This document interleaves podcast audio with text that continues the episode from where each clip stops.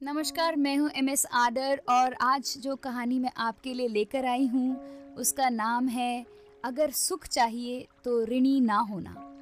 ऋण बहुत ही ज़्यादा खतरनाक चीज़ है, जिसको कि डेप्ट कहते हैं हम लोग, या बोरोइंग मनी कहते हैं।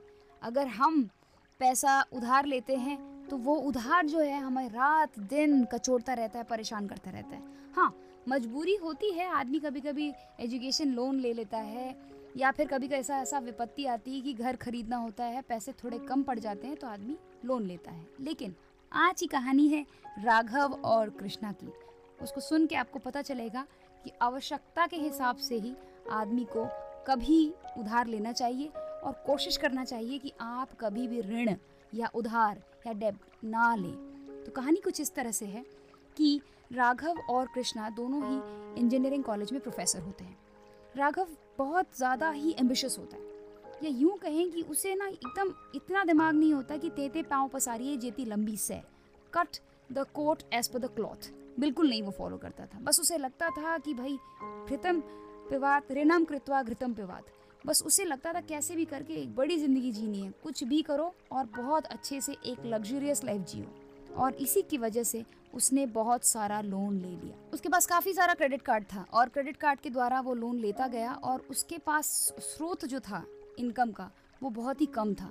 और वहीं उसका दोस्त कृष्णा, जो कि उसी के साथ, उसी कॉलेज में प्रोफेसर था, बहुत ज़्यादा सोच समझ के चीज़ों को करता था। राघव ने क्रेडिट कार्ड कंपनीज़ के फ़ोन लेना बंद कर दिया। अंत में क्या हुआ? क्रेडिट कार्ड कंपनीज़ ने वसूली के लिए उनके लोगों को कॉलेज में भेजा और एक दिन एक बहुत ज़्यादा तमाशा हुआ। Raghav was taking a class sir आपको बुलाया है नीचे प्रिंसिपल ऑफ़िस में। चलो, कुन्नू चपरासी ने कहा। ठीक है, चलो, मैं आता हूँ, राघव ने कहा। और ऐसा कह के वो प्रिंसिपल ऑफ़िस की तरफ़ चल पड़ा। राघव जैसे ही प्रिंसिपल ऑफ़िस में पहुँचा तो प्राचार्य महोदय पसारकर सर बहुत कस के उसके ऊपर चिल्लाए। वॉट इज़ दिस ये क्या चल रहा है?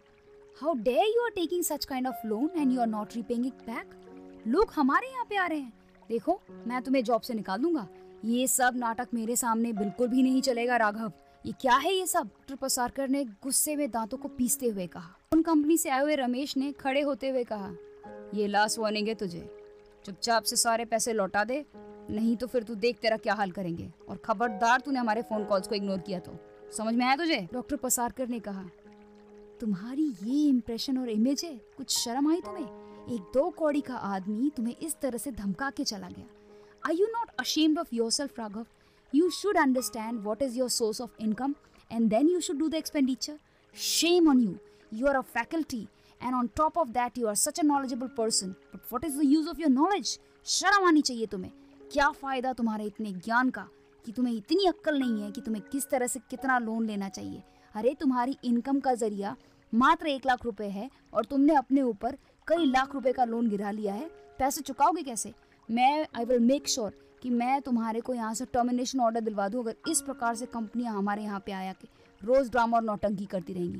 Get lost and get from the office right away तो पसारकर ने हाथ दिखाते हुए, उसे बाहर का रास्ता दिखाते हुए इस तरह से कहा। राघव जैसे ही बाहर आया, सामने कृष्णा अपनी क्लास खत्म करके निकल रहा था। कृष्णा समझ गया कि आज कुछ तो हुआ है जिसका डर उसे बहुत दिनों से था। कृष्णा ने प्यार से राघव की तरफ़ देखते हुए कहा, दोस्त, मैं इसीलिए तुझे शुरू से कहता था कि तू दूर रह, सोच समझ के उधार ले। उधार तो लेना ही नहीं चाहिए। हाँ कभी कभी मजबूरियाँ होती हैं। वो बात अलग है। उसमें भी आदमी सोच समझ के लेता है।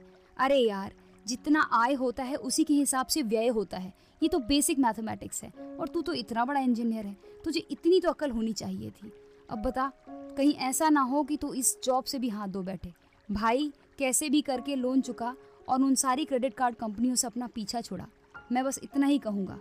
और क्या कह सकता हूँ? कृष्णा ने राघव के कंधे पर हाथ रखते हुए कहा हाँ यार, आज मैं सब समझ गया। आज के बाद मैं ऐसी गलती कभी नहीं करूँगा।